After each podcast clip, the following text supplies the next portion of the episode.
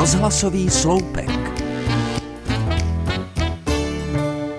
Slova, která na první pohled znějí laskavě a milé, mohou ve skutečnosti působit úplně opačně.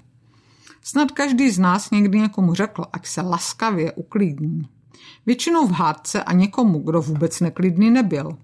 Bůh se chtěl pohádat, vylít si na nás zlost, nebo s námi chtěl vyřešit něco, co považoval za důležité, ale my jsme to viděli jinak a neměli jsme náladu s ním o tom diskutovat.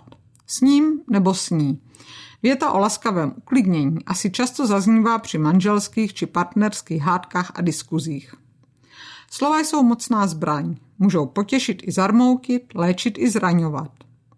Kamarádce můžeme říct, že jí to sluší, i když si v duchu pomyslíme, že by neškodilo občas zajít k holiči nebo na kosmetiku. Obličej rozjasní potěšený úsměv. A vida, najednou jí to vážně začne slušet. Že se má říkat jenom pravda? Možná.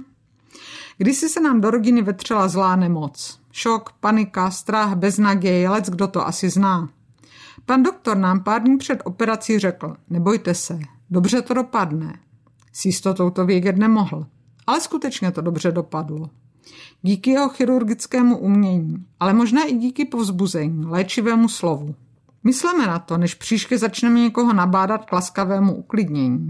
Co mu radši říct? Klid, to určitě vyřešíme. Vlastně je to podobná věta, dokonce bez laskavých slovíček a ten, kdo ji pronáší, možná nemá ani zdání, jak daný problém vyřešit. Přesto ta věta zní úplně jinak. Chápavě a vstřícně. A už jenom ona sama může způsobit, že se problém vyřeší. Nebo si druhý uvědomí, že žádný problém neexistuje. Jsme spolu a všechny problémy světa jsou na nás krátké.